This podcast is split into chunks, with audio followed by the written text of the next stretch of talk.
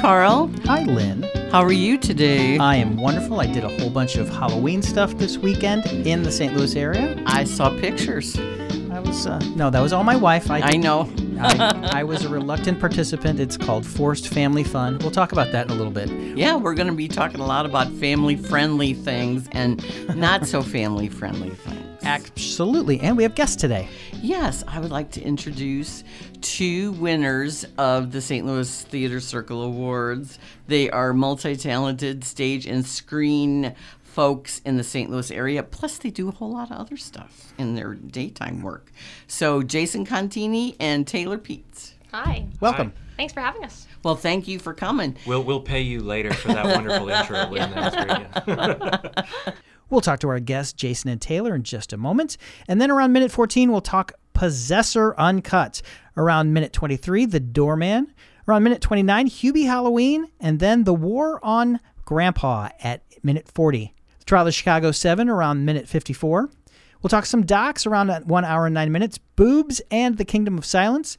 The history of horror around 1 hour and 12 minutes. What's coming up, including the Ken Kwapis book, around 1 hour and 15 minutes. Well, I miss seeing you guys on stage.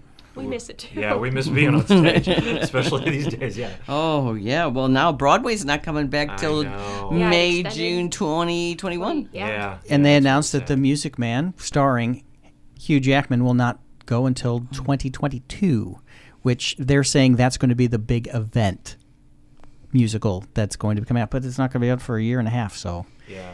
but I we were wonder if talking. they've even started rehearsing that at, at all. Yeah. Well, he did say in the beginning. I saw uh, one of those Zoom interviews on a like James Corden, I think it was, and he said that at at first when the pandemic hit, they were still rehearsing. They would you know call each other and mm-hmm. and rehearse, and then gradually that Sure, that falls. Had by to the go away. Right. Well, also, you know, you were looking forward to West Side Story, this version of West Side Story. That they did previews, but they I don't think they officially ever opened, did they? No, and when I was going for my annual trip, you know, to see my son, and that I was hoping to see Sing Street, and because that was about to open, Hmm. Which and was- it was in previews, and then also I was going to see uh, the the Tracy Letts one, the about the city council meetings. Okay. Sounds What sounds was riveting. No, it's got a really good. It's really, really good. It's about you know chicanery on the local level in What? politics. That doesn't happen. and uh, was it the meeting? Possibly. I think I think you're right. Yeah. Anyway, it was going to open and I was so excited because the actor Jeff Still from Steppenwolf Mm-hmm. was going to be in the cast, Nice. and he helped me. He was in To Kill a Mockingbird on Broadway. Well, we have theater professionals here. Yes. Winners, award winning actor and actress. We also have, they also see films. And so we're glad to have them here. What uh, Broadway or theater that was canceled in the last eight months were you interested in seeing that didn't come to fruition yet? Wow, theater. Theater. Um, well, because locally, you guys were probably going to do a show. Well, you know, honestly, yeah, they were taking a little break. yeah, I've been taking a bit of a break. We both Yeah. have. Um, I, you know, started a new job two years ago, and um, just kind of letting myself get in the swing of that. I wasn't auditioning as much, just to kind of let myself, you know, find my groove. And um, but I was hoping this year, now that I've settled, to really start getting back to auditioning and, you know, taking master classes and workshops and, and things. But obviously, that all went away. yeah, I think for the last uh, year or so, year or two, we've we've kind of taken steps back and Pulled back. Yeah, worked on jobs, and then we've also gotten, you know, Taylor's gotten much more involved in music, and I've gotten much more involved in film production and, and podcasting myself. And but yeah, I think this year we were both looking at, at ways to to kind of get back to the stage, and now now that's put on hold. So I think that's probably the biggest disappointment for us. yeah. Yeah, Taylor choreographs. Uh, shows too, and then Jason. Ha- they both were involved in the movie. Uh, tell them about to- uh, your movie uh, that you made four years ago, right? Four yes. years ago. uh, Wow, gosh, no, actually, we shot it now six years ago. wow. It released four years ago. So and yeah, it's available on DVD. It is available on DVD at uh, fourcolorthemovie.com. You can also, for a limited time, still see it on Amazon Prime um, before it gets pulled, and, and we're doing a, a re- rebranding of the film. But the movie is called Four Color Eulogy. and um, it was uh, it was my company, Archlight Entertainment. It was our first feature. We teamed up with another production company here in town called Pirate Pictures, and it was it was kind of a family comedy drama that dealt with uh, comic books and the world of creating, as well as cancer.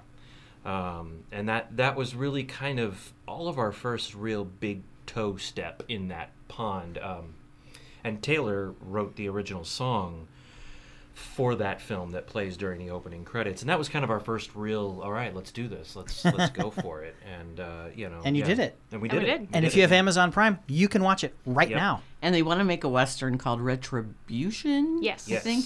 And they have a, a little preview reel, you know, because obviously filmmaking. Sizzle reel, young Yeah, lady. they Yes. need to, you know, get investors. Mm-hmm. And so it's really cool. I've seen that. Did you watch the? Oh, you Yes. have? Yeah. Yeah, Luke Steingruby's in it. Luke- Yes, Yeah, yeah. Luke. Yeah. Luke was in there. Yeah. There's a lot of local actors in your work. Yes. We like using local actors. We like utilizing the area and showing what resources and talent this area has. You know, I mean, everybody keeps talking about wanting to try and get the, the film tax breaks back to Missouri, and that's all fine and good. That's great. But that's not going to happen if we just sit there. We still have to show why we need more film here. And the best way to do that is to show off the resources we have, and one of one of our great resources is the talent. yeah. Yes. Um, you know, the talent in this town is is really uh, untapped when it comes to film. I feel. Yeah, I do And, too. Yeah, and yeah, that sizzle reel that you're talking about, and that was that was a lot of fun, and that's still a project that we're still very much uh, focused on and putting together. It's it's a bigger film. It's probably the best thing that we've written and put together. Um, we also, you know, you can see that that sizzle reel not just on the Facebook page, but it's also on our Archlight uh, YouTube channel. Because as you want people to see it so they can invest. Exactly. Exactly. Yeah, and you have comics. They big into comics. As too. they should be. Yes. yes. So, what have you have you been watching anything during the pandemic? Yes, quite a bit. What Yeah. what do, what do you recommend that you have seen in the last six to eight months? Oh man. Oh boy, that Well. Well, it's no because if there's something that's on, on the top of your head right now, that's what sticks, even if it's bad. Uh, for me, the thing that comes right out off the top of my head is The Boys on Amazon. The Boys, Mm. season Uh, three, Oh Yes. yeah, yeah. The boys and, and Umbrella Academy. And We're Umbrella Academy. big fans of Umbrella. Academy. We're going to talk about somebody that was in Umbrella Academy in a movie Lynn hates. All right. Oh, I can't wait for that. Um, and we've also been. But now, so do you like Umbrella Academy? Did that was it drawn to you because it started out as a graphic novel, or I- w- was that nothing to do with it? I had interest in it because of that. I had and read, Gerard Way. Yeah, I, I had read the the original comic years ago, and I, I didn't really remember much of it. Mm-hmm. He left But My Chemical Romance to, to, to, do, that, yeah, to do comic art. Yeah.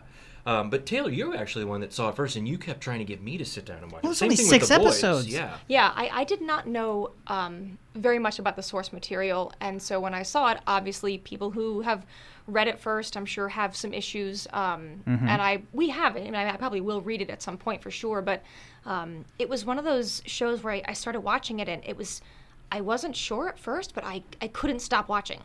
I just had to keep watching the next episode. and then season two dropped. Yes. Yep. Yeah. And so, and the weird thing is the the comic book issue. The first run is six, ep- uh, six issues, and then the second one is six issues, and then there's a couple one offs, and then that's it. Yeah. But the the uh, the sorry Netflix show uh, veers off from the original premise, but it's got an amazing cast too. And my daughter wanted to read the comics first and then watch it, and then she gave up and said she was doing both concurrently. Yeah. Because she said it doesn't make sense for me to read the source material because they're already drifting from the source yeah. material. Yeah. It's it's very much a different a different thing with with some loose ties. And then Mr. Way started up the band again, so Yeah, so yeah. he's he's making money on two fronts. Yes. yeah. And for you, Jason, Um, boy, things that that uh, I've watched that stick out. Um, you know, I've actually used a lot of this time to really work on other projects. So, other than podcasting, yeah, podcasting and and some other video work. So, as far as other than the boys in Umbrella Academy, you know, the thing that jumps to my mind, and I think that you know we might be talking about this a little bit later, is uh, the Eli Roth history of horror. Ooh. Um, which uh, we've started watching on Shudder, and I'm just absolutely fascinated with. Yeah, it's really fun. We watched another episode this morning. yeah, yeah, it's it's really, and that's probably the first thing that comes to mind because I've spent the one good thing I think for me that came out of all of this pandemic is it gave it forced right I should say forced me to have time to sit and work on uh, the podcasts and the YouTube channel and graphic novels that I'm working on and a fan film that I'm producing and, and directing. And uh, so it, it I, I think I spent most of my time in the office, really, you know. And, and popping in, watching things here and there. And I love that you are a couple that watches things together because I Oh, yeah. am I am not allowed to watch some things without my wife. Like Oh, oh. she's, well, or there are things you can watch that on your own, but when Schitt's Creek is on, because now Schitt's Creek's on three different sources. It's on Comedy Central every Friday night. It's on Netflix, and now they have all six seasons on Netflix. And it's also it's also on Pop. People remember it, mm. it was it's a Canadian show. It's on Pop, and so like all six seasons are there also. So Schitt's Creek is everywhere, and so as of last night, we are officially halfway through because we just started season three, and the second episode of season three is halfway, and she's like.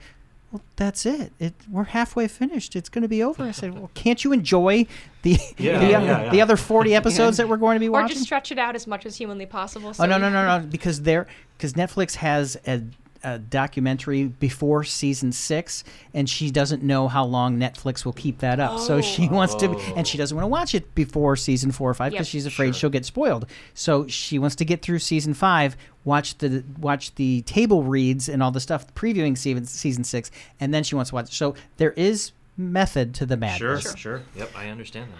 All I so Oh you- well, I forgot to mention you did that fan film about Batman. They did a. I forgot to tell We- you that, Carl. Yeah, we well we helped work on it. That was actually a Pirate Pictures film. Wyatt Okay. Weed uh, wrote and directed. who directed your film?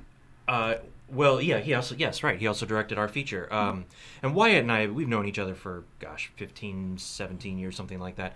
Um, he's like he's like family to us. But yeah, he he basically took the first issue of the classic Dark Knight Returns Ooh, comic the by Frank Miller. Miller. Yeah, he basically took like the first issue and adapted that into a forty-five minute film Wow. and uh, I know that he is working on on the second issue now as well. But we we helped with that. We were both in it.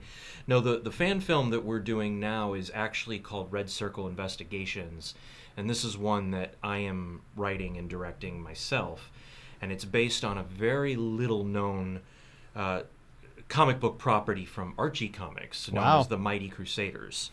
Never Um, heard of it. Yes, a lot of people And have that's the idea. Yes, and it's it's interesting because a lot of these characters paved the way for other characters. Their their patriotic character, the Shield, for instance, Mm-hmm.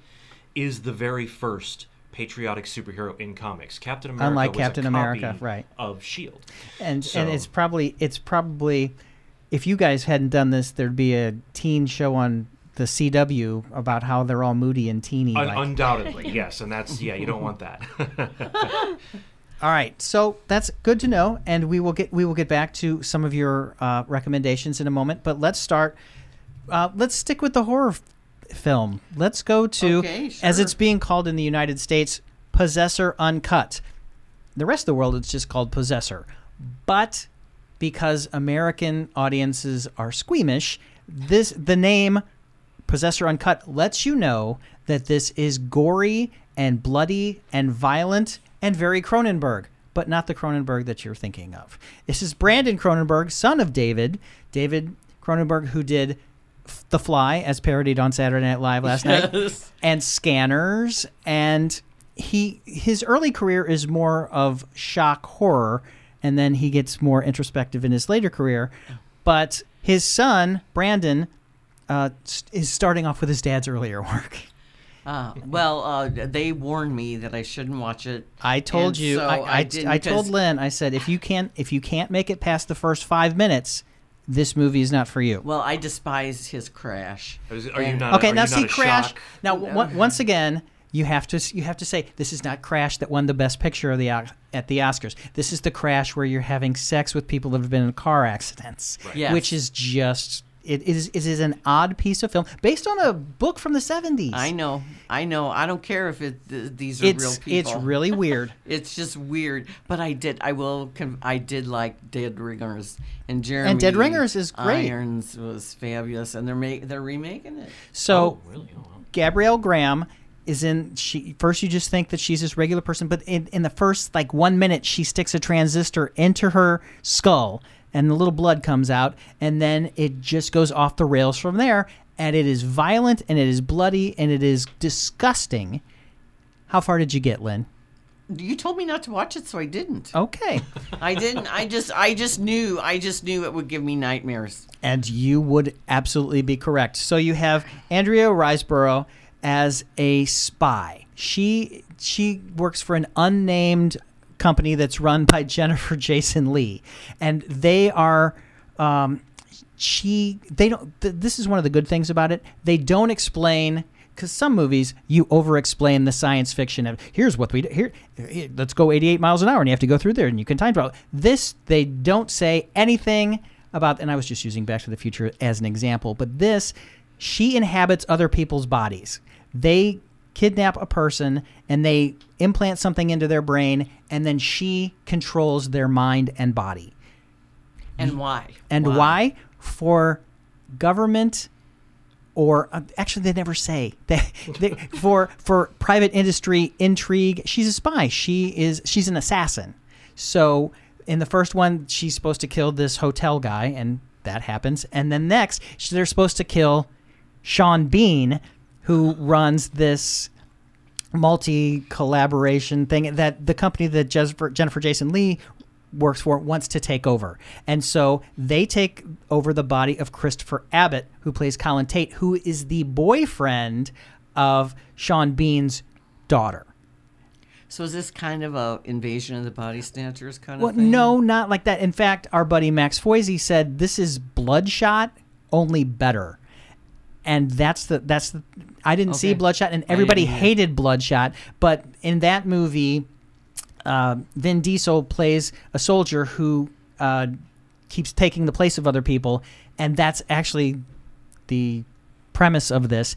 But when you come out of uh, inhabiting somebody else's body, you are given a test to see that you don't retain anything of there, and to make sure that your brain is worth going into another body because that's her job. She goes goes, and there's a whole backstory about her her estranged husband and their son, and then there's the whole weirdness of going into somebody else's body. In fact, the poster that you see with somebody wearing somebody's face, that's the two of them trying to find out who is in charge of whose mind because she's done this so many times, she doesn't have a strong of willpower and so Christopher Abbott and Andrea Riseborough they're fighting over control of his body because when when you do your uh, after you've committed your assassin or your assassination, you're supposed to kill yourself, and then they'll pull you out because you have to have witnesses to.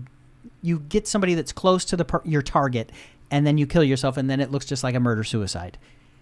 But she, while she's in this uh, situation, she can't uh, control the body well enough to commit suicide. And so the other guy's like, "Hey, I don't want to kill myself."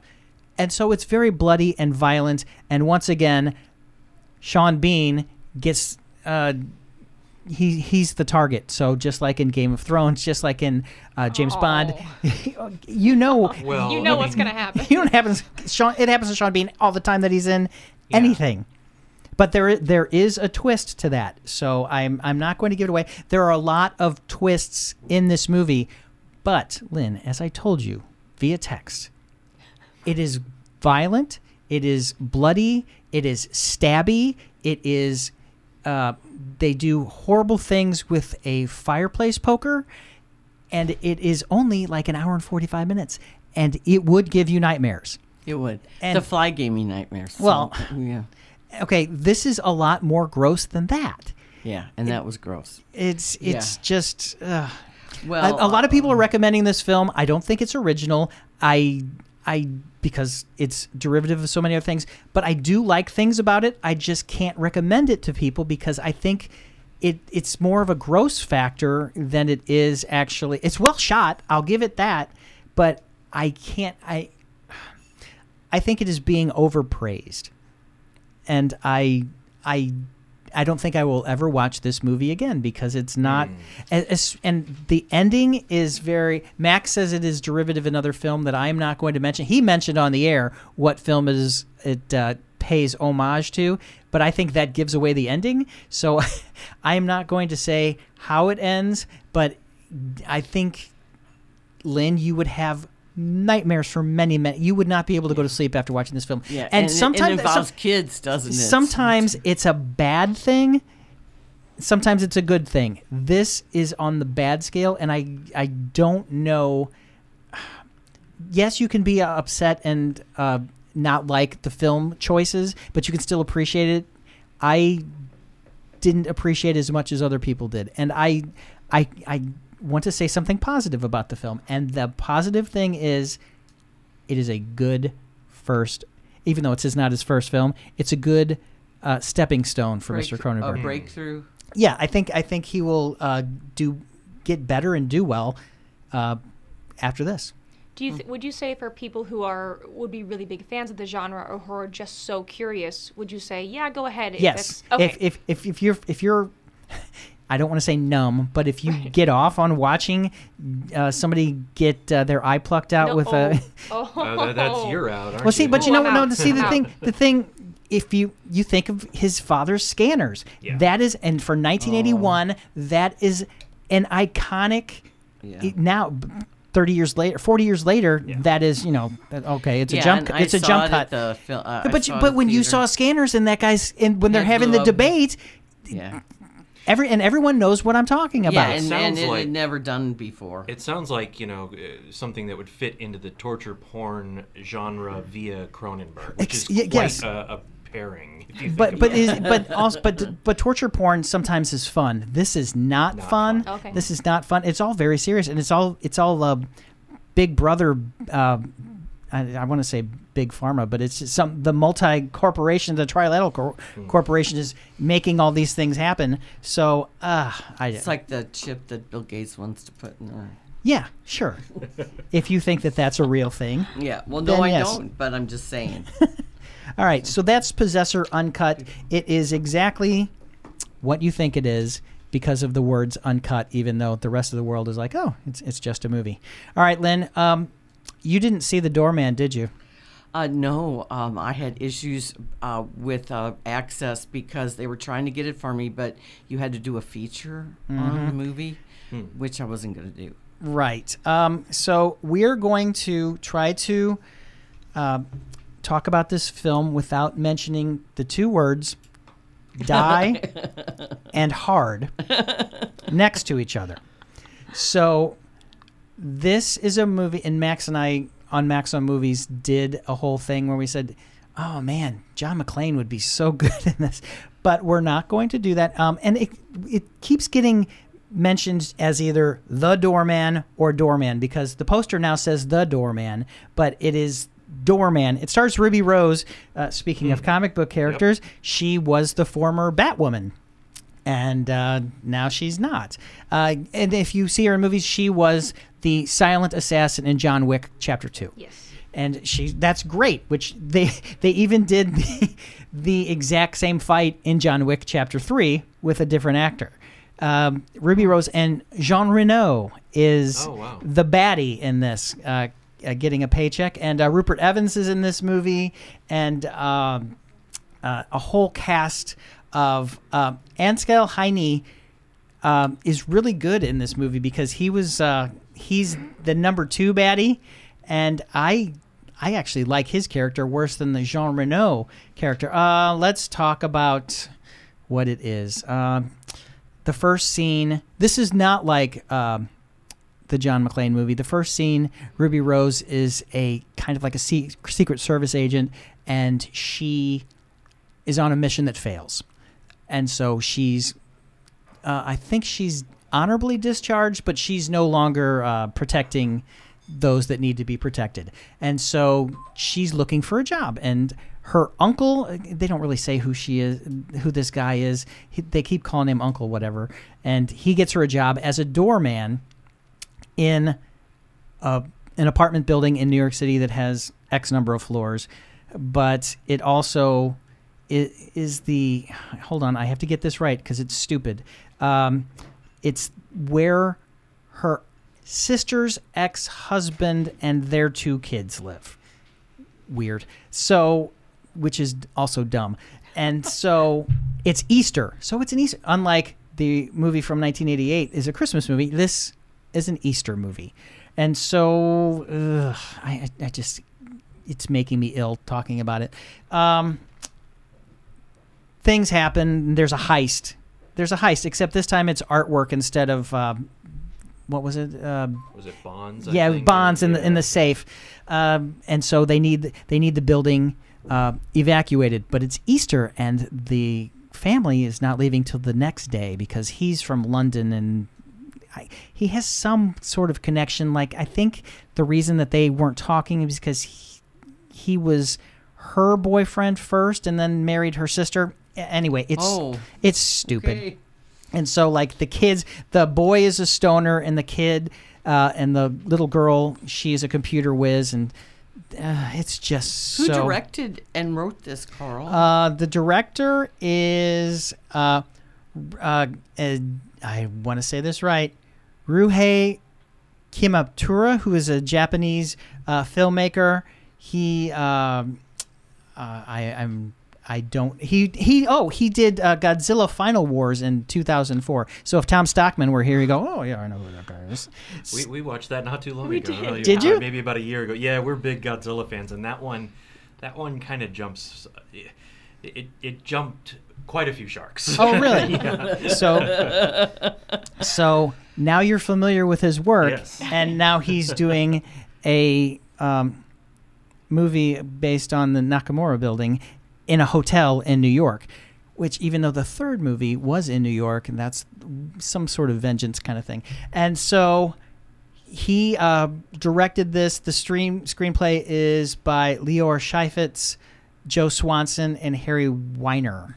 I don't know these Yeah, guys three people. three people wrote this movie and it's really it's only 90 minutes and so um, things happen and if you've seen the christmas movie from 1988 you know exactly how this movie is going to be. And you uh, it's just, just uh, So you think it's a ripoff? absolutely. But there and the kid usually on a movie like this with kids in it and you put the kids in danger and that that's supposed to up the ante uh, one of the kids is just stupid. And the other kid the other kid takes too long to send a message to the police because you know she's supposed to be a computer genius and she's given one minute to send a message. I mean yes she's like a six or seven year old kid and you think that oh she could uh, it's just it's just not good. You could hate watch it i'm sure and it would be wonderful. And so and ruby rose now we don't know what she's going to be doing next because she quit batwoman.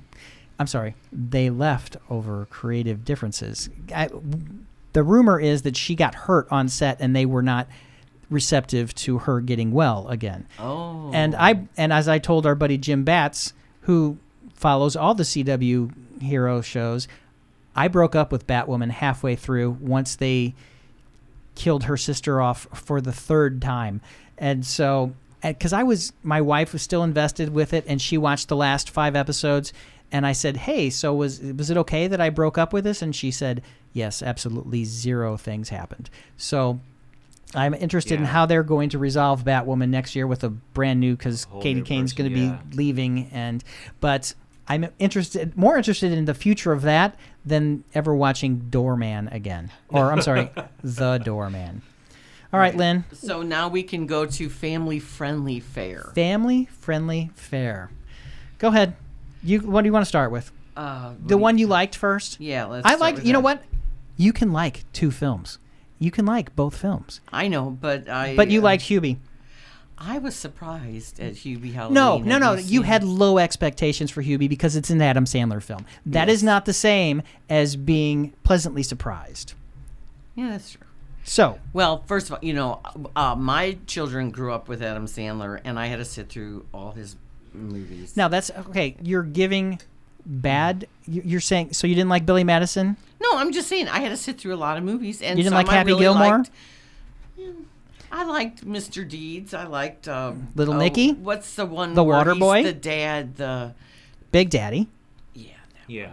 with John Stewart. John's. It's actually John Stewart's kid. yeah, and and there's some that I really like. Punch Drunk Love. yeah. and stuff. Yeah, Punch Drunk so, Love is good, yeah. So you know, and then he's got this deal with Netflix. He was good in Meyerowitz Stories, mm-hmm. The Jennifer Aniston one that you like a lot, So, Uh, Murder Mystery. Yeah, and so I didn't know Hugh Allen because he's in. You know, he's got that.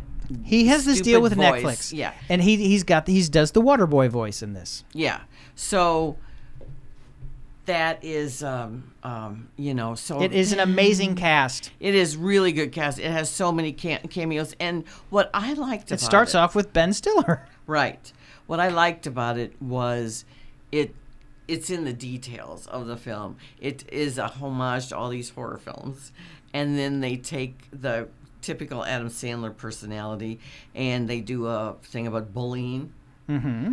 which is good. The writers of this did did um I have worked on Sandler things before. Tim Herlihy, he was a writer on Yes. SNL. So he And Adam Sandler wrote this with Tim Herlihy. Yes. So they've done a lot of work together. And it's so, Ste Steve Brill is the director of this. Right. So it's a Who did Mr. Deeds and Little Nicky. Right. So it's a shorthand, and I like that. And my favorite thing was June Squibb plays uh, Hubie's mom. Uh-huh. And, uh, you know, she is from Effingham, Illinois. She And is always I wonderful. But she's Yes. playing the exact same character that she did in Nebraska. Right. And she's Yeah, always sure. playing the, you know, she's getting a lot of work as the, as the- especially As crazy grandma. As after senior. after the success of Nebraska. Yeah, she's getting typecast as that. Yeah. Mm-hmm. Yeah. So she wears all these uh, thrift shop uh, T-shirts that have very inappropriate sayings on them, and she doesn't know what they mean. Mm-hmm. And they're very funny. They're very funny, and that's a running gag. It's a good gag, and too. so, so I enjoyed uh, where they were going. I enjoyed some of the, um, uh, especially the cast because Kevin James, it's Kevin James who has this weird beard. I don't, I, I don't, know. I don't but he's the chief of police with Kenan Thompson as his. And my daughter, my, my we watched this as a family. This was one of the three Halloween things we did on Friday night, and this was the third one. And she's like, "There's a lot of Saturday Night Live people in this, and current like Mike, Mikey Day's in it too. Oh, Peyton List is in this movie. Uh, uh, let's see who else. Julie Bowen is playing the female role, uh, and then you've got Ray Liotta, Rob Schneider, who I told you looked, he looks like James Spader in this. he does, but, but a young Buscemi. Steve Buscemi. Um, so it's a really good cast. So I I enjoyed it. Shaquille. O'Neal, Maya Rudolph, and Tim Meadows play a married couple, and there are also uh, uh, uh, Will Byers from Stranger Things is the young boy in this who was it's he he's on loan from Netflix, so it, it, it's because there's and, uh, Sandler's own daughters. Yeah, see, that's it. Sadie and Sonny. that's why uh, Sandler does this because he there's a lot like Buscemi's kids in all of he gets their families together. They either travel or he gets to put people's kids in the movies, and and that's that's funny too. Uh, uh, China Anne McClain, who was a Disney star like ten years ago, plays a grown up version of as a teacher, and Blake Clark. Comedian who's in a lot of Sandler films is in this. Lavelle Crawford, the comedian, is in this, and he's he's in love with a pig that got killed. and George George uh, Wallace is the George mayor. Wallace is the mayor. Um, uh, Kym Whitley is his wife. Is not the mayor's wife, but Lavelle Crawford's wife, and they're they're farmers, and their pig meets an um, Peanut, untimely death. Peanut named Peanut untimely end. Uh, Val- uh, Uh, Melissa Vis- Villasenor, she's in the film, and it's, it's just it's just a huge, really good cast. Yeah, and I, and- I I liked I liked the movie. I like what they did. Some gags are like him riding his bike and them throwing things at it went on one too many times. When they throw a ki- kitchen sink at him, I yes, you get the joke. yeah, and then it's it's silly, and it's sweet, and of course there's stupid stuff because it's Sandler, but I- I There's smart didn't- things too, like the the thermos thing. I enjoy the thermos as a Swiss Army knife. And his dialogue comebacks are good, except he's just got that voice. He's so- doing the There you go. Waterboy so, voice. So it's hard to hear, but some of his comebacks are hilarious. I like the the town uh, TV station. All the women, like the anchor and the weather girl and everybody else, they're all dressed like Harley Quinn. Every single Oh like so the anchor, the weather girl, and the field reporter are all dressed as Harley Quinn, which is like, really oh fun. yeah, they go, oh, you too, girl you too." power. Yeah. Uh, and Cameron Boyce from Descendants, he was supposed to be in the in the Will Byers role. He, he- that, that's his character's name. Sorry, his his real name is Noah Tommy? Schnapp. Noah Schnapp. Yes, he was. Cameron Boyce was supposed to be the Noah Schnapp role, but he passed away, and so the film is dedicated to him, Oh wow. which is it's That's really nice. it is really nice Yeah, at the end, it's it's very nice. So I needed because to, he was in he was in Grown Up. They were in Grown Ups together. Sorry to interrupt you. No, I was just gonna say I needed to turn off the news, and so you watched it. and so I just thought, you know, I'm gonna watch this, and it's mindless fun. It's escapism. Eh, you know, people aren't gonna remember it maybe a week later, but there are really charming moments in it. I'm sorry, Cameron Boyce was not going to be the Noah Schnapp role. He was going to be the guy that worked with him at the deli. Oh, the which- one the the one that was dressed The as Freddie mean, Mercury. the mean guy. Oh, So they, he was gonna be Freddie Mercury. yeah, Okay. Well, I mean, the kids dressed up on Halloween as Freddie Mercury.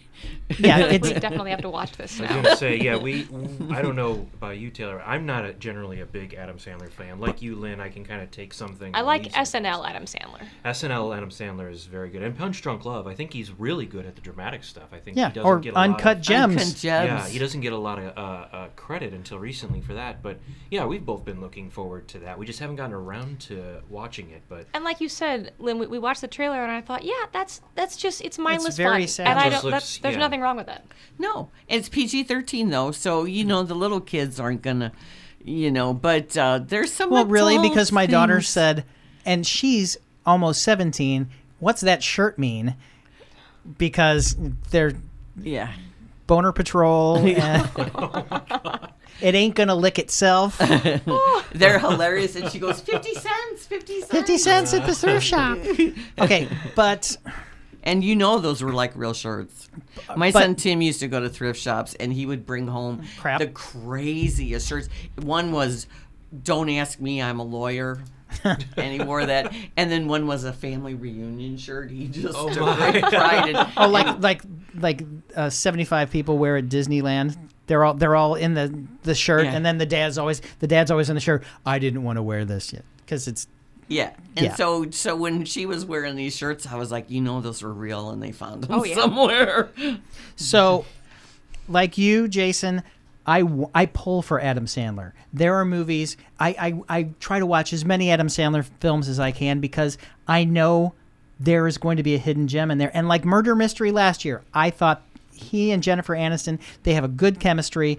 And just like people say that he and Drew Barrymore have a great chemistry. Oh yeah, there about are, those. he he he can do winning performances and you pull for the guy and taylor i know that like sometimes he's doing saturday night because he's doing like a canteen boy kind of thing which he parlayed into the water boy and shows you in the voice and, and, and, Yeah.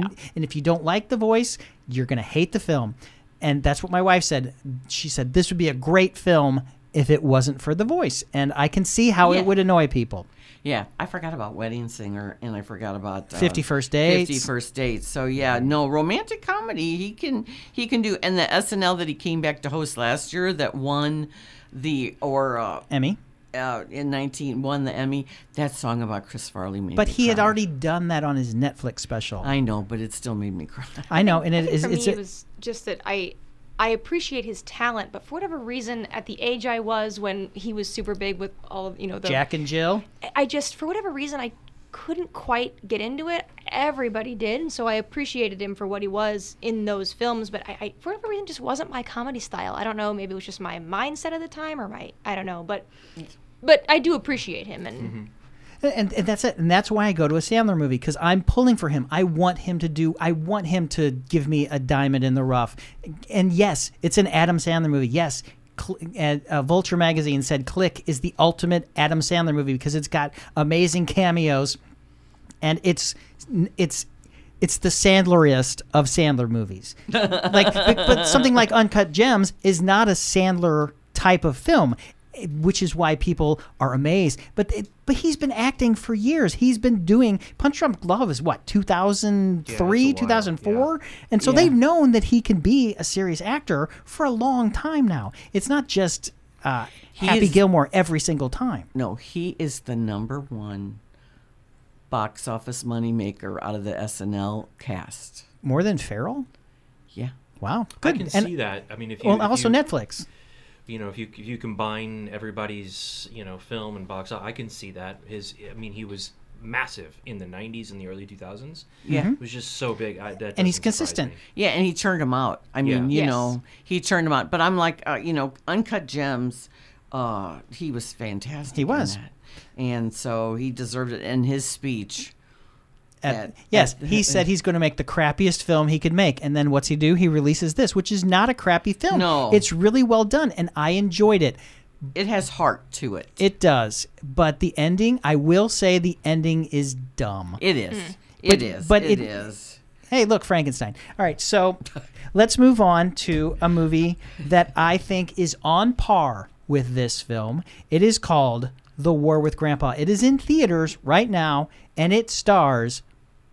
It this also has an amazing cast, but your top line is Robert De Niro and Oakes Fegley. Oakes Fegley, he's the kid from Pete's Dragon. He's the the new version of, with uh, Bryce Dallas Howard. He's Pete from the remake of Pete's Dragon. Yeah, and he was in Wonderstruck, and he was in This Is Where I Leave You.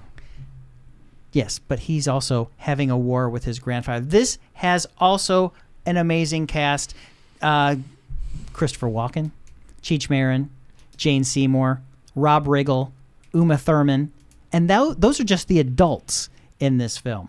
Lynn, I'm going to let you go and say how much you don't like this. All right. Okay, so this has been sitting on the shelf for three years. Two. Two years, 2017. 2018. Go ahead. All right, fine. Well, I- it was I'm- messed up with the. It was messed look it up up. with. Okay, the- th- th- it was that's not- messed up with the. it was the Weinstein. Weinstein. It was it was a Oh, yeah. Weinstein Okay. company production, so it's not the film's fault that it's been sitting No, there. It's not the film's fault, but yes, it's been around since 2018. Okay, well, um, I uh, it is based on a, a as wa- as we're doing this, Max Foizey, Max on Movies, texts us. Carl and I are going to start a War with Grandpa fan club because Lynn and our buddy Dan Buffa hate, hate, hate this movie. All right, I Oh, yeah. promise, I promise, I will let you speak about Okay. how you hate it. Okay, Go. I want 94 minutes of my life back. Uh, the first five minutes into this, I thought this. I was going to give it a chance. I thought this is horrible. Okay, so first of all, as a senior citizen, I don't like when they take these stock, stereotypical senior citizen gags and jokes. And so they do that at Do you- the no, go- go grocery store. Mm-hmm. Self checkout. Oh, man. And I'm just like, oh dear God, here we go. And I will say the things I did like about this movie, I mm-hmm. did like the friends Cheech Marin and Christopher Walken, and the dodgeball scene. I'll give you that. Mm-hmm.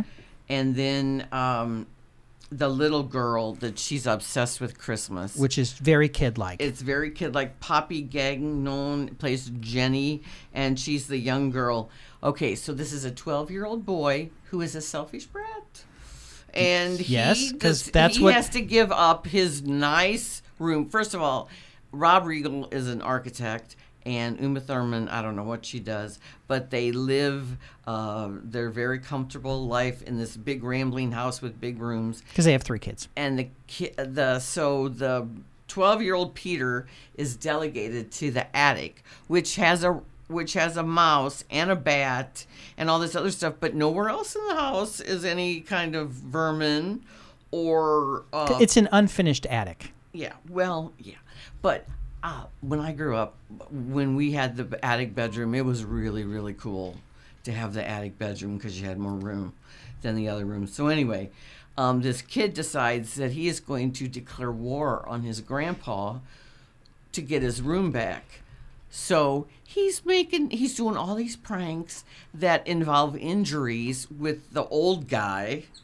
And De Niro's not too bad in this movie, I will say, because you know he he does all these paycheck movies, and uh, sometimes when- it was really a version of Problem Child 2. Okay. There are parts of this where I just cringe because it's so mean spirited. And I just thought a lot of it was nonsense. And I don't know what Uma Thurman is doing playing. She's playing a mom now. playing a mom. She's in her 50s. She's But Uma really- Thurman. But she's playing like a sitcom mom. Yes. It's a children's movie. I know it's a children's movie. And All right, I'm, I'm not gonna let kids you. I'm gonna let you finish. but it's uh, first world problems. I'm just gonna say, it was just painful to watch. This movie was supposed to be released the beginning of 2018, and then uh, Mr. Weinstein had a, you know, masturbation issue and uh, sexual harassment issue, and so his whole company went into free fall.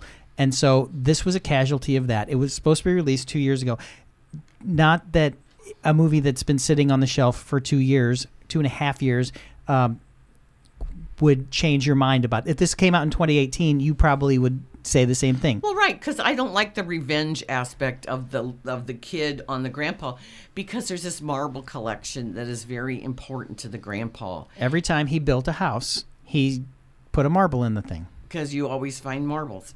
And the kid does this prank where the marbles all fall. No, and he glues the, he glues the jar to the table, and then De Niro pulls it up, and all the mar- marbles fall because the glass breaks. Right. That's that was not the point of the the prank. they fly all over the floor and go down Into the ductwork. Ductwork. You know, just Okay. like that. So I did not. I did But- not but the appreciate but- those. And then there's stupid things in this movie, like the parents hear all these noises, but they don't go to investigate. But they do go to investigate. Actually, most of the pranks that go outside of the house happen to um, either Uma Thurman gets something done to her that she in turn uh, throws on a police officer that's pulling up next to her, or uh, Robert De Niro gets his pants down and shows Rob w- Riggle his penis. Yeah. Which is that's a good running gag. It's it's as good as a running gag as it ain't gonna lick itself. But I'm not I, it, I'm not comparing this movie to Hubie Halloween because I liked both of those films. So I have nothing against Hubie Halloween. I just don't know why you're comparing uh, Robert De Niro's output in this film to something like Taxi Driver or even Meet the Parents. Well, you Those can't. tho- you, You can't. You know why? Because those films, even Meet the Parents, is more for adults. That's not a kids movie. This is a kids movie. You can Right. watch this movie with your six year old, and they're there's not going to you can't watch Taxi Driver or Oh, even Meet the. Parents No. with a six year old. This is a movie for children, and it can't. I'm. I think it's unfair to judge it. Oh, this is a paycheck movie for De Niro. Maybe De Niro wanted to do a kids movie, and guess what? He's doing kids movie. Uh, the the oldest child is a daughter. Uh, her name is Laura Marano. She was on the Austin and Ally Disney series. So, there, and she's also since she's a Disney kid, she gets to do a song at the end. Yeah. which, which is that I thought that was silly. But you know, uh, everyone seemed like they were having a good time. And Rob Riggle, I love Rob Riggle from from the Daily Show, and he he was also a service member. So thank you for your service, Rob Riggle. And then Holy Moly with Joe Tessitore, he I think Rob Riggle needs to do more stuff like this because he's really funny in this. He's playing deadpan, and I really didn't think that uh, Rob Riggle and Uma Thurman would ever be married because she is still Uma Thurman, and she does get a little, as Max said, she's she acts like uh, the bride in one scene where she's going to take down one of those kids. I think it is smarter than you're giving it credit for. I think it is more fun than you're giving it credit for, and I think I had a theory that people with kids, young kids, would like this better than people that have forgotten how fun it is to watch a children's movie. And you know how much crap kids movies can be. And with, Oh. without mentioning any names or any titles, even though I have like 50 in my head that are bad kids movies, I think this one is a step above the rest because it is better than it needs to be. Because kids movies, you see what's out there. It's garbage. This oh, movie yeah. has some smart things in it. They there are running gags in this movie and I think it ends with heart. It does have a heart thing that you are willing to talk about Hubie Halloween with, once again, I am not comparing the two movies. I'm just I just find it interesting that Sandler gets a pass and this movie's not getting a pass because you expect more from the leads. And you No, expect I- more- well, it's I it's also I'm- based on a it's also based on an actual book, The War with. Grandpa. I don't like the plot. okay. I don't like the plot. And it's But Tim Hill, the creator of SpongeBob SquarePants. So he, I love. Well, he didn't create it, but he was an integral part of SpongeBob SquarePants. He also did uh, Kablam, and he directed Muppets from Space. And he's, I wanted to. He has done bad kids films too because he did Alvin and the Chipmunks and Hop. So yeah, and also the screenwriters did Failure to Launch. okay, I did not see that one. As you should as you should not have. Um, I saw it midway, and then a tornado hit, and I had to leave the theater. Oh, but well. I am saying That's how I remember that movie. I, I I don't know why there is so much hate for the war with Grandpa. because it was ridiculous and painful to watch and it was stupid and i don't like the revenge theme i thought it was really mean spirited and i thought the lead kid the 12 year old was a selfish brat and i didn't enjoy watching that because and then also because i am a senior citizen just those lame Yeah, okay, now hold on a second. jokes. Even people that aren't senior citizens have problems doing self checkout. So it's not just a senior citizen thing. And he's Robert De Niro, so instead of paying for everything, he thought he scanned everything and he just left the store. So, and then he's Right. Robert De Niro, and so he's. Are you but talking then when to me? they have the whole crowd uh, you know the whole crowd of senior citizens riot on the Uh, but store then also, manager. he does have problems with driving, and a lot of senior citizens have problems with driving. Well, they do, but I mean, I'm just taking. They take the, sta- you know, the. It's just stereotypical. So I just really, I said, But it- hey, how De do you know- Niro wasn't too bad. you don't know what the source material is. So it, have you have you read the book? No, I have not. So it might be 100% faithful to the book. Right. Well, it's just something that I didn't care for. It's okay. It's all right. I don't mind having this disagreement. I just don't. I just disagree with you on it. Yeah. Well, I did think the elaborate birthday party, as cool as it was, it was very much a ripoff of a Christmas Vacation. And it's also um, my wife compared it to uh, Alexander and the not so terrible, horrible with Steve Carell and Jennifer Garner. And this is very much on par with that. So if you liked that movie, I think you will uh, enjoy this movie. Once again, it's a children's film and it should not be put up to the high standards of and yes there are good children's films the, the most of the Pixar except for Good Dinosaurs and Monsters University would fall on things that adults and kids can. This is something you guys were talking earlier about mindless fun. This was mindless fun. well, they put um, the kid put the snake in the grandpa. Oh yeah, that's that's what my wife did not care for snakes. so- No, I mean, just I just didn't like the revenge aspect of it. and that's okay. Uh, Do you guys have any questions that I can answer for you uh, as a pro for this film? Because she's For- got she's done the con all the way she can. Well, I, I guess it. I know what you're saying, Lynn. On some, I, I haven't seen it to be fair, so I know what you're saying on some points about if the plot just doesn't, if it doesn't get you, and um, that can be, you know, right away, you know that you're just not going to like it. There are some films where maybe the acting is brilliant and, you know, the cinematography is great, but if for whatever reason it just doesn't sit with me, I'm not going to like it. Um, Right. So I don't know if that that would be a case for me with this one, but and I mean, so many things have been recycled, and that's fine. But I guess you know the prank kind of movies, kids against adults, it's been done so many times, Yes. but it's also been done so well. So I guess maybe there are high expectations that. You know, we've seen this before, so what are you going to do with it? So I, I don't know. What do you think I think about the that? Christmas world just exploding and going to hell. I think I thought that was really well shot, and I think it was really well done. Well, it was well done in terms of slapstick and stuff, but really, if you've seen Problem Child one and two, you You've got the picture. yeah, I enjoyed Problem Child one and two, and John Ritter. You yeah, how can know, you not love something with John Ritter? Yeah, Exactly. All right, so let's now move on to a film that Lynn loves. And Yes, this is Os- in theaters yeah. right now. It's going to be uh, mentioned for awards, and it's going to be on Netflix starting this weekend. The Trial of the Chicago Seven. It is definitely the big awards movie of the year so far. Um, Aaron Sorkin wrote and directed this. Oh, he directed This as is well. yeah. Oh, this is only that. his second film that he directed. Uh, Molly's Game was the first. Just One- one running in the the poker game. Yeah. Well- and Idris Elba and everything. So nobody does a courtroom drama like Aaron Sorkin. So Walk and talk. 1980 uh, 1989, he his play A Few Good Men premiered on Broadway. He got it from his sister, the plot from his sister who was stationed uh, or you know, so that's where that came from. And then it was then we knew Aaron Sorkin from the movie in 1992, and then of course The West Wing and Social Network got him his Oscar. And uh, I've liked all his movies. I'm not big as big a fan of Jobs as everybody else is, but I do think Well, this is nobody, because there were two Steve Jobs movies in the course of a year, and one had a good Steve Jobs and one had a good Steve Wozniak. So Yeah.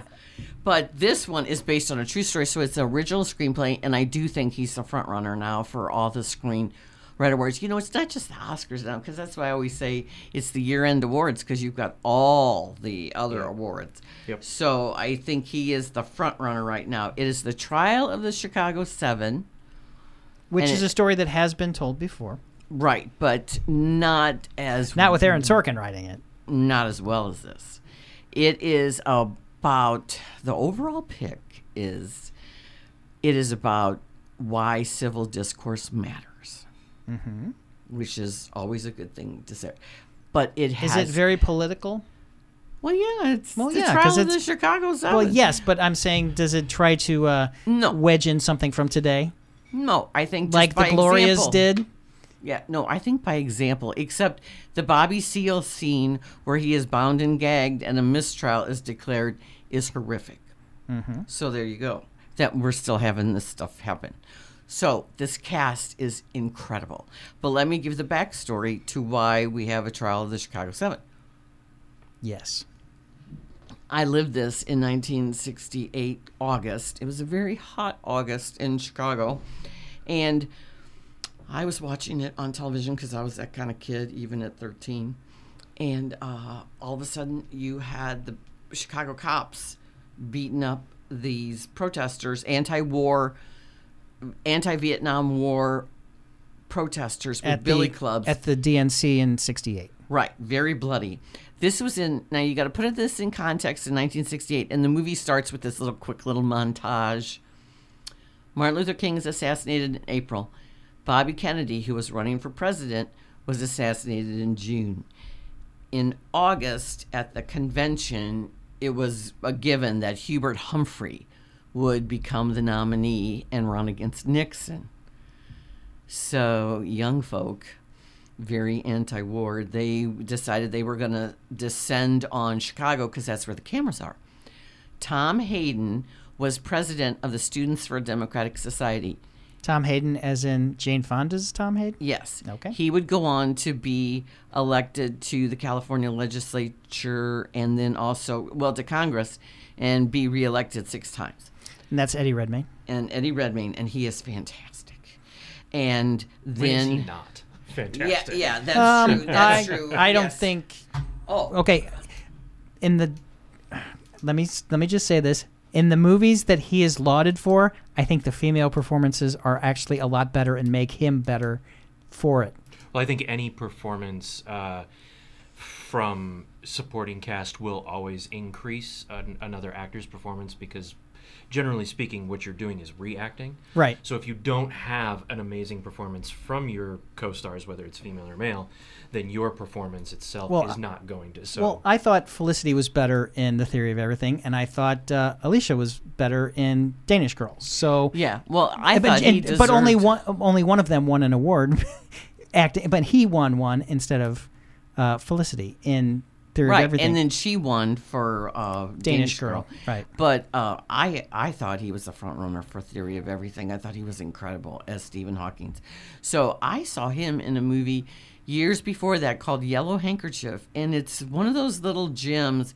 It has uh, not only Eddie Redmayne, Kirst- uh, Kristen Stewart, William Hurt, Mm-hmm. You know I'm a fan. Maria Bello. It's really good. It's set in New Orleans. And once again, it proves that Kristen Stewart can act. Right. And this was before her Twilight movies and everything. So this is like, oh, I want to say 2009, maybe 2008. I don't know. Okay. I don't know. But anyway, it's really a good film. You've Uh, mentioned Yellow- one. You've mentioned one of the seven Yeah. so far. And then And you know, uh, Spielberg was supposed to direct this movie. Oh, really? Well, okay. So he is president of the student of the Students for Democratic Society, and he believes that you should work from within the system to make change. Corrupt from within. No, to make changes Yes, yes, from yes, within. yes. Then there is Abbie Hoffman and Jerry Rubin of the Yippies, which is the Youth International Party, and and Abbie Hoffman is a master at getting media attention.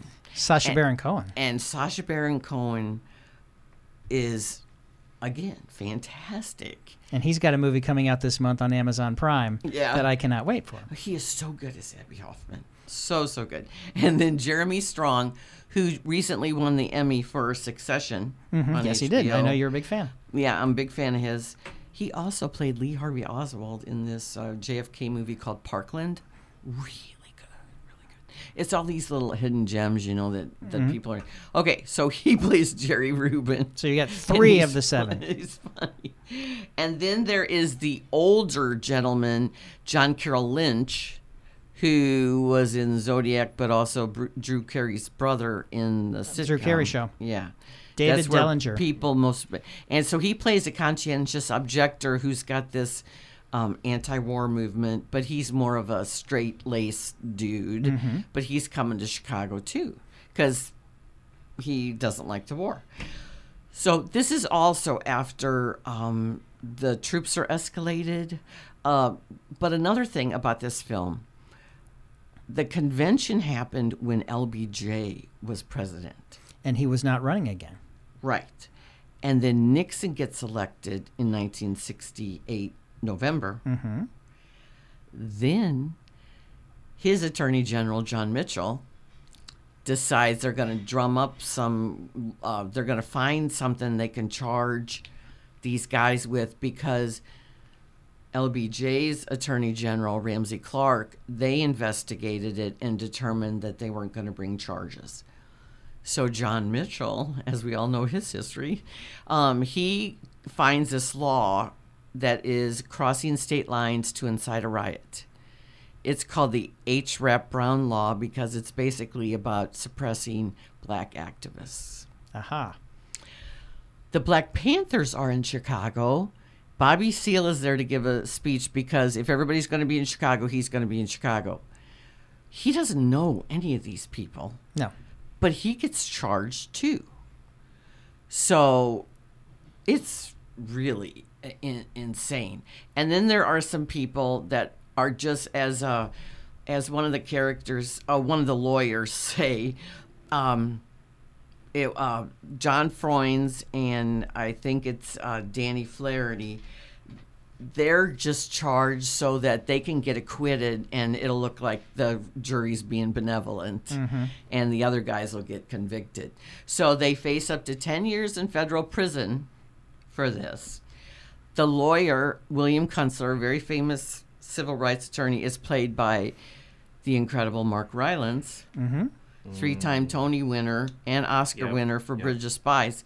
And he is, again, fabulous as as his lawyer. And his right hand man lawyer is Ben Shenkman. And then uh, Joseph Gordon Levitt plays the DOJ attorney Richard Schultz.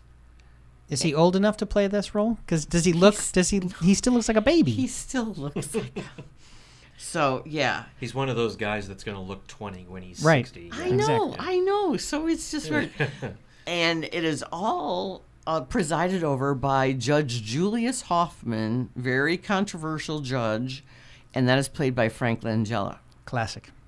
So my picks for uh, getting nominated are um, Eddie Redmayne, Sacha Baron Cohen, Sacha Baron Cohen, Mark Rylance, and Frank Langella. Those four will likely be in the mix.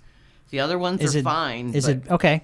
Your favorite film of the year is Da Five Bloods. Is this better or on par with Da Five Bloods? It's on par. I would say on par. I'm not gonna. is you know. anybody better than Delroy Lindo? Ooh, I've stumped you.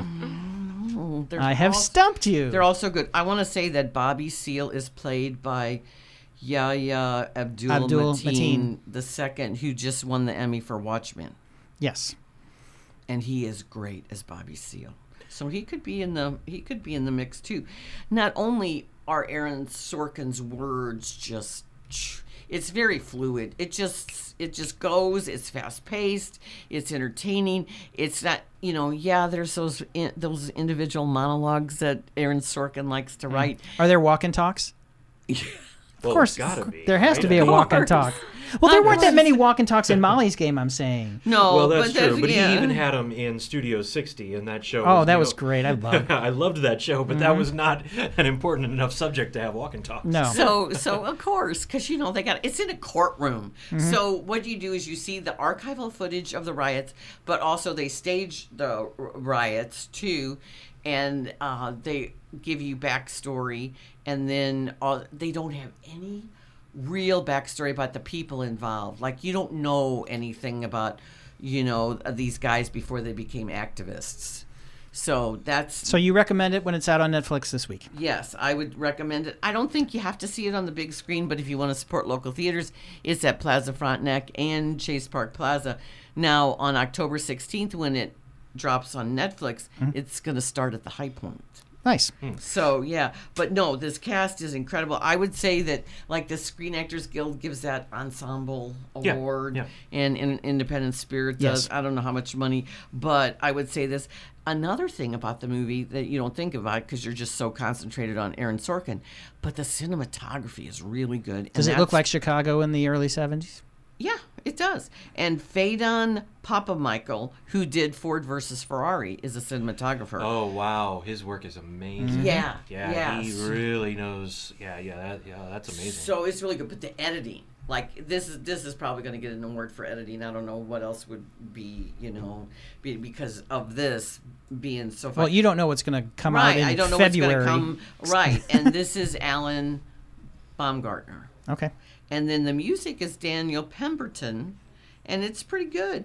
They do not fall back on the protest songs. From Oh, they that don't. era. They don't have. Uh, they don't have Chicago. They don't have Graham Nash's Chicago. Good.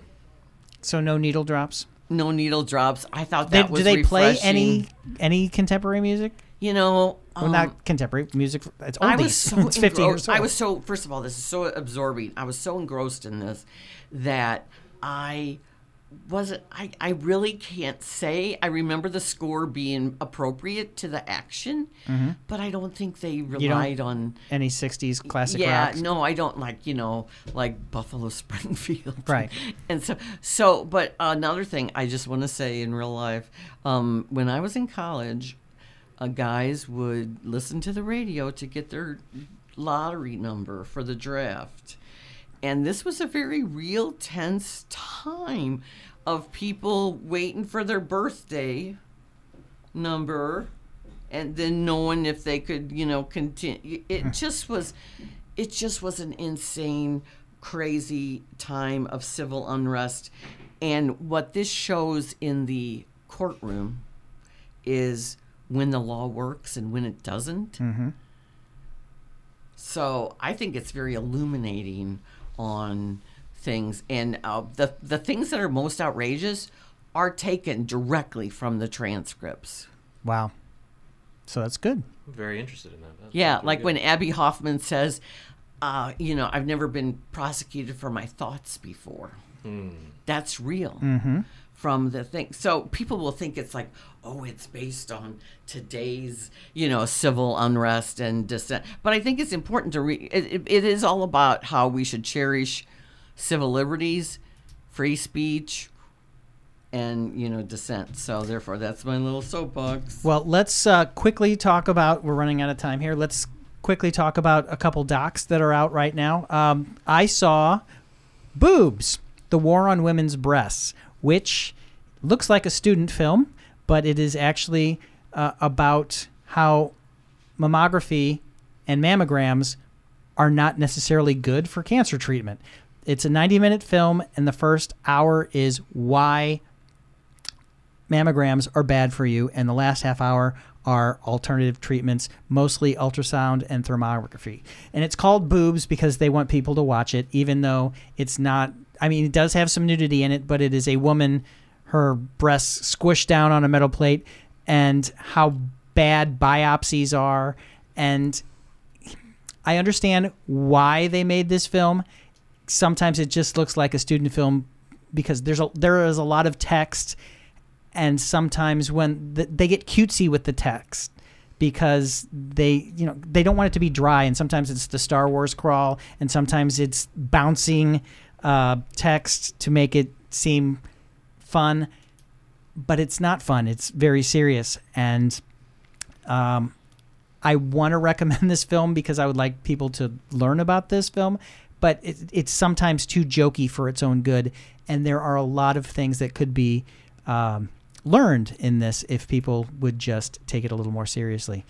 And so it's called Boobs. And the reason it's called Boobs is because they want people to see it. And I understand why. Lynn, you saw. Oh, it is Breast Cancer Awareness It is. Month. It yeah. is. All right. Um, I saw Kingdom of Silence, which is on Showtime, and it's Alex Gibney, the great Mm-hmm. documentarian, and it is about the uh, murder of Jamal Khashoggi. So it's a, you know, just like Oh. my subject is happy. Oh, in in mine, here, let me distract you for just a second. Uh, the director found out some things about herself in this documentary or in documentarian style. She learned things about herself, and that's going to help her move her life forward. Your story is more of a reflection of how government is evil. All governments are evil. Well, Iran. Yeah. Uh, okay, well not No, Iran. Saudi Arabia. It's Saudi Arabia, but there's a lot. It's it tells the backstory of our relationship with Saudi Arabia, and also Jamal Khashoggi's relationship with Saudi Arabia, and then how he fell out of favor, and then they mercilessly um, murdered him uh, by dismembering him. Mm-hmm. Yeah. And then uh, it talks about our government's relationship with Saudi Arabia. And it's a very illuminating and frightening. and it made you angry. it made me angry. And it's very timely and it's just sad. And it in, and they interview some of his friends, but also it shows his work at the Washington Post and everything. It's very thorough. Um, yeah, you got to be in the right mood to watch it. Um, I just want to say a couple things. We got to talk about. Uh, they are watching Eli Roth History of Horror. So tell us about that, Ro. Yeah, it's a it's a wonderful. We just got got into it. We just I think we're about halfway through the series, And it's on Shudder. It's on Shudder, and I believe the DVD is coming very soon. I'm not sure. Right, what the release Tuesday. Date. Tuesday. Okay. Um, yeah, it's fascinating. It its structure is very similar to the show on Netflix, uh, "The Toys That Made Us," where it's it's not chronologically tracing the history of horror. Each episode is on a different topic. Like this one we watched this morning was about uh, demon possessions. Yeah, You know, yeah. The Omen and The Exorcist and Yeah, and it's very fascinating. The people that they interview, I mean, every big name that has anything to do with horror is there. Jordan Peele and Bruce Campbell and Joe Bruce Hill Campbell. and Stephen King and Oh, how awesome Um, oh yeah, it's great. yeah, it's a wonderful, wonderful show, and we've been watching a lot of the documentaries that are on Shudder lately, and because obviously being October and we're Right. both big horror fans, um, but that one really just seems to be well put together and and very very in depth. Um, Kind of leaves you wanting more. I feel like each Yeah. episode is about an hour, and I always want I always want a little More, bit more. more, more. Yeah. yeah, and it's kind of nice. We were both big fans of the slasher films, mainly because to us they're very fun and silly and you know and, and kind of goofy. Um, fortunately, there are two episodes dedicated to slasher films. So anybody out there that's a slasher film, Is there a um, torture porn uh, they- episode yet? No, they touch on that in uh, one of the slasher episodes. Okay. Um, actually, you know, I I mentioned before that I do podcasts and stuff as well, and Mm-hmm. I'm a part of a podcast called Two Guys Talking Horror Ah, um, where you know we do everything from film to literature and TV and whatever. Um, so maybe maybe Taylor and I should should go on there with uh, with our friend Nick, our the co-host of that show. Maybe we should break down the the series on on two guys talking horror at some time. Yeah, get people to for watch it. anybody wants to yeah know more about it. But yeah, it's we can't recommend it enough. It's really really well. Rob Zombie's on there as Yes. well. Yep. Rob Zombie, Eli Roth, and Greg Nicotero, the executive producer of The Walking Dead, uh, they're the three that kind of host Drive. the show and, and run it. Yeah. Um, but yeah, ever, Quentin Tarantino was on today. Um, Yeah, Elijah gosh. Wood is on there quite Yeah, a bit. Elijah I did Wood's on not there a lot. realize what a horror fan he was. Oh, and- but and- uh, Sin City. Sin City, but apparently he's also got a, a what what was it, Spectre something, Spectre Films or something. He, he has a, a brand new production company, I guess. Oh, that is really? horror yeah. focused. Is uh, Jason Blum on there? He is, Yes. of course. Because all horror movies have to go through Blumhouse now. I know. Yeah. There's a there's a whole bunch of them, but we'll we'll talk about those next week. Um, on DV, on DVD, they have a musical version of the 1983 movie Valley Girl. I think hmm. that would be very interesting to see. Oh, yeah. And that's new, so that comes out on Tuesday. Soul now.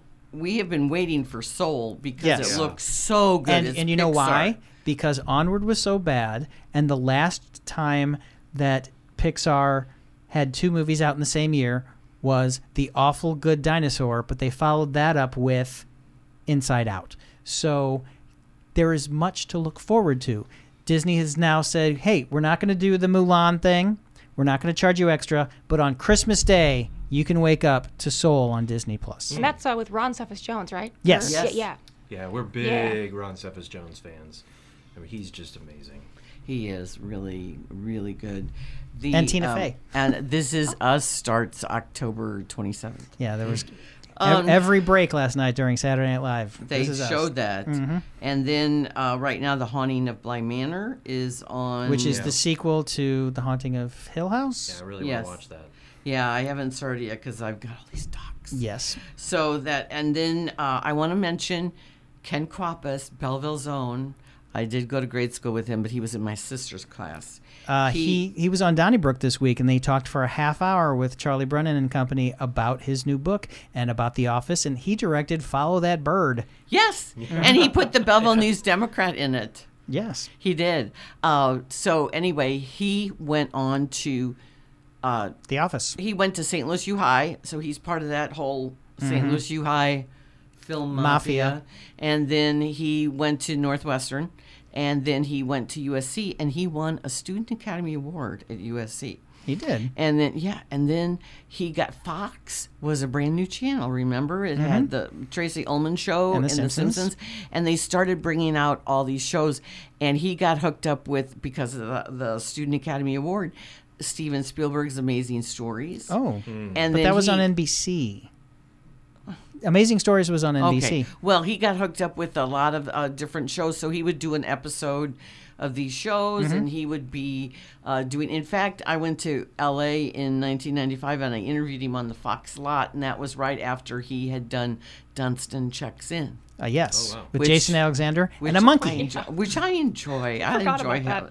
Yeah. Any, anything with a monkey even remotely getting close to wearing people clothes, Mm-hmm. I'm there. yeah. yeah. And so he's done a lot of family-friendly and movies. he was also part of the St. Louis connection with The Office with Jenna Right. Fischer and Ellie Kemper. Right. Kemper He and Phyllis. launched. He launched The Office, and in fact, Phyllis Well, the- was his ri- reader. the the American version of The Office. It was Right. already it was already launched. Right, but he was there, you know, with the casting, Mm-hmm. and Phyllis was helping him read, and he told the people she should be. She in should the be show. Phyllis. Oh wow. And so, uh, yeah, and then he directed like the hundredth episode, and then uh, he directed some of the landmark Larry Sanders shows. Yes. So he's got quite the credentials, and he did the Bernie Mac show. He Mm-hmm. did Julie Louis Dreyfus's uh, one of her post uh, Seinfeld sitcoms. The Christine. yeah, the older adventures. The old Christine. adventure no the new adventures of old Christine. right? With Clark so Gregg. He has a huge thing. Uh, his movie. Uh, Walk in the Woods with Robert Redford and Nick Nolte. In fact, Ray Hartman called me to ask me what questions he should ask. Really? So Because I they had him on for a half of an hour. well, I know because he goes, Lynn, do you know Ken Kwapis? I go, "Yeah." he goes, I knew you would. So he and I don't have time to read this whole book. so so I said, well, ask him what it was like to direct Nick Nolte and Robert Redford. Mm-hmm. Yeah.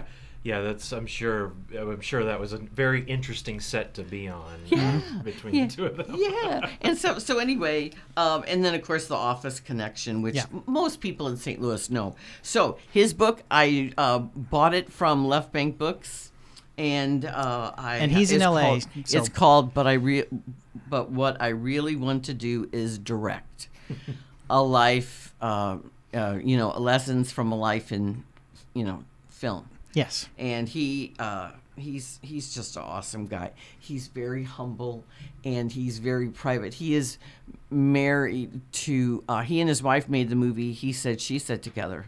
Oh, okay. Okay. Nice. She is the daughter of Joan Micklin Silver. oh, is she? Yeah. Anyway, they're very pri- you know, like some people are very private about their private life. They. Yeah. probably don't want you talking about their personal BS, Right. And then some people crave it.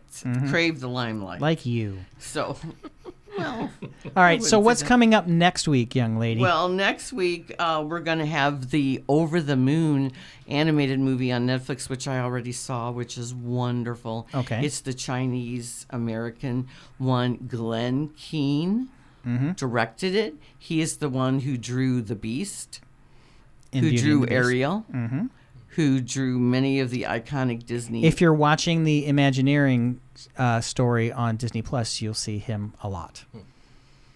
yeah, and I don't know what else. Uh, we- I have a lot of things that are in my queue, and you don't know when they're coming out.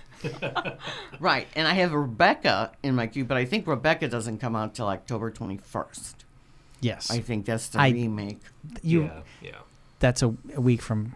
uh, Yeah, so we'll we'll we'll see. We'll we will be looking, but uh, if you want to go to local theaters, they have a lot of Halloween movies right now, Yes. which is in you know Hocus Pocus, or go and, see The War with Grandpa. and what's going to be at the Skyview for its uh, for its slasher. for Oh, they its- already did this last year. Next week they're doing westerns. They're doing Silverado and True Grit, the original True Grit with John Wayne. oh, Wayne. Man, I don't know if I can miss that.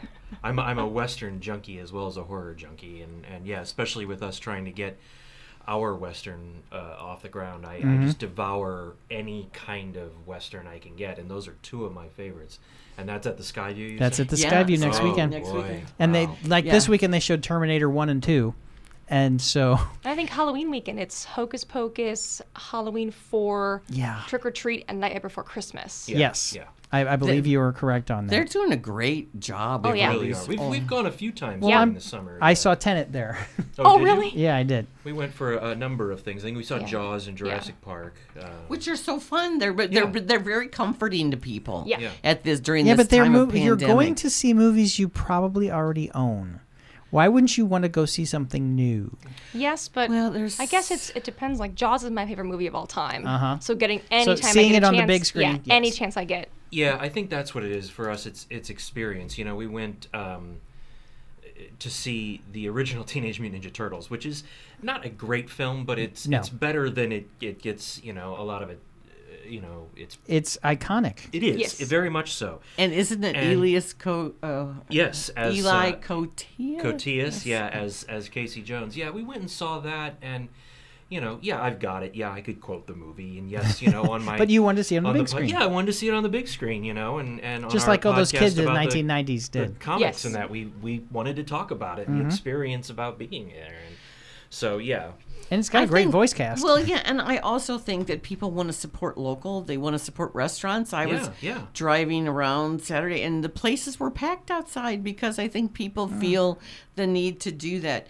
We have a couple things on TV this week, um, or not. Well, not on TV, but they're readings of uh, their West Wing. Is going to do a special episode on HBO on Thursday okay.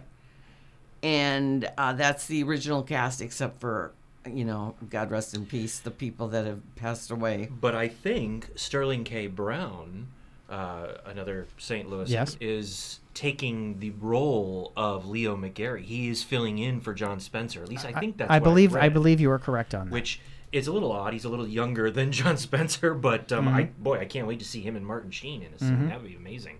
So that's going to be wonderful. And then Rob Reiner is doing a reading of this is Spinal Tap with this cast as a benefit for Pennsylvania Democrats. I'm so excited about that. and that is October 14th. is who has he announced the cast? Is it going to be everybody? Is it going to be Paul Shaffer? Is it going to be I think it's going to be as many people as possible. Uh, I uh, should because Rob Reiner is is in the film? Yeah, and then I think uh, just like the Princess Bride one, you can watch it. Like you can still watch the Princess Bride table read now Mm-hmm. and donate to the. That was a Democratic fundraiser for Wisconsin. But with Zoom, Harry Shearer and Michael McKean, they can all be there. right, right. So I think that's going to be. So that's coming up this week. And will Christopher Guest do it? Yeah. Anything else coming up? Well, let's find out where our guests are on socials. Like you can find me on at underscore Carl the intern on Instagram and Twitter, and I actually put some stuff up this week. Lynn, where can we find you? I am on KTRS on Thursday nights with uh, St. Louis in the Know with Ray Hartman, 10:30 p.m. usually, and I'm in the Webster Kirkwood Times, and now our print edition is back, yay! But we're still online, and then uh, we have uh, my own website, poplifestl.com, which is a work in progress, and our podcast, Real Times Trio, It's on every iTunes. weekend. Yes. All right. So, Jason, what uh, website, socials, where can we find you? I'm, I feel like I'm all over these days. um, uh, you know, obviously I have I'm Facebook, uh, I'm on Instagram, I'm on Twitter. You can find me in any of those places. Um, but I also, you know, I mentioned that I have a horror podcast called Two Guys Talking Horror, mm-hmm. which you can find at twoguystalkinghorror.com. I also have a comic book pop culture podcast that I'm a part of called My Big Fat Pull List, which is at mybigfatpulllist.com. And we have just now this month launched a YouTube channel Ooh. in connection with that podcast where we will be showing original uh, content for anything around comic books or, or dealing with that. And that you can just go straight to YouTube and look up My Big Fat Pull List. And Taylor, where can we find you? Uh, well, right now I'm I'm still kind of a work in progress, but um, That's okay. I've got a Facebook page. It's uh, Tay Pete's. That's what everybody calls me at school.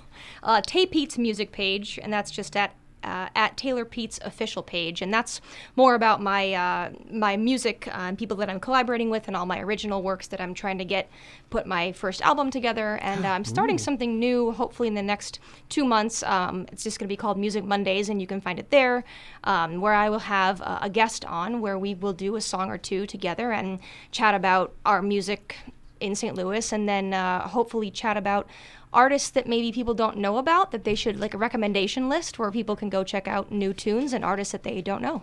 And I, I will also say that you know after after Taylor and I having been together as long as we have now, I can see when things begin to to build in her in her head and we have this running joke our, our group of friends that she will write a new song in the next commercial break of a TV series because she just the, the mind is always going Good. um, and I can tell you that during the recording of this podcast She wrote a I song. I saw the spark hit so It was something you said, Lynn. It was uh, uh, an idea for a song of something you said, and it, it did hit, and uh, I, I'll be working on that soon. So yeah, so check out her Facebook. I'm sure you'll see updates about a song that started here on this show. Yay! Oh, wow. And are you still teaching like lessons? Um, I'm actually at John Burroughs right now. Um, that's the job I started two years ago. I teach uh, high school and middle school choir. I teach songwriting, and then I do all the choreography for their shows.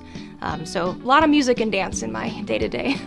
Which is awesome. Excellent. Oh yeah. Which is awesome. Well, thank you for being with us today. Thanks for Yeah, having thanks us. for having us. This Thank is fun. you. Yeah, we'll have to have you back again. Yeah, we'd love to. Thanks for all your recommendations. Well, Carl, another week. Another time. Yeah. Say Um, goodbye then. Bye bye. Support local and vote.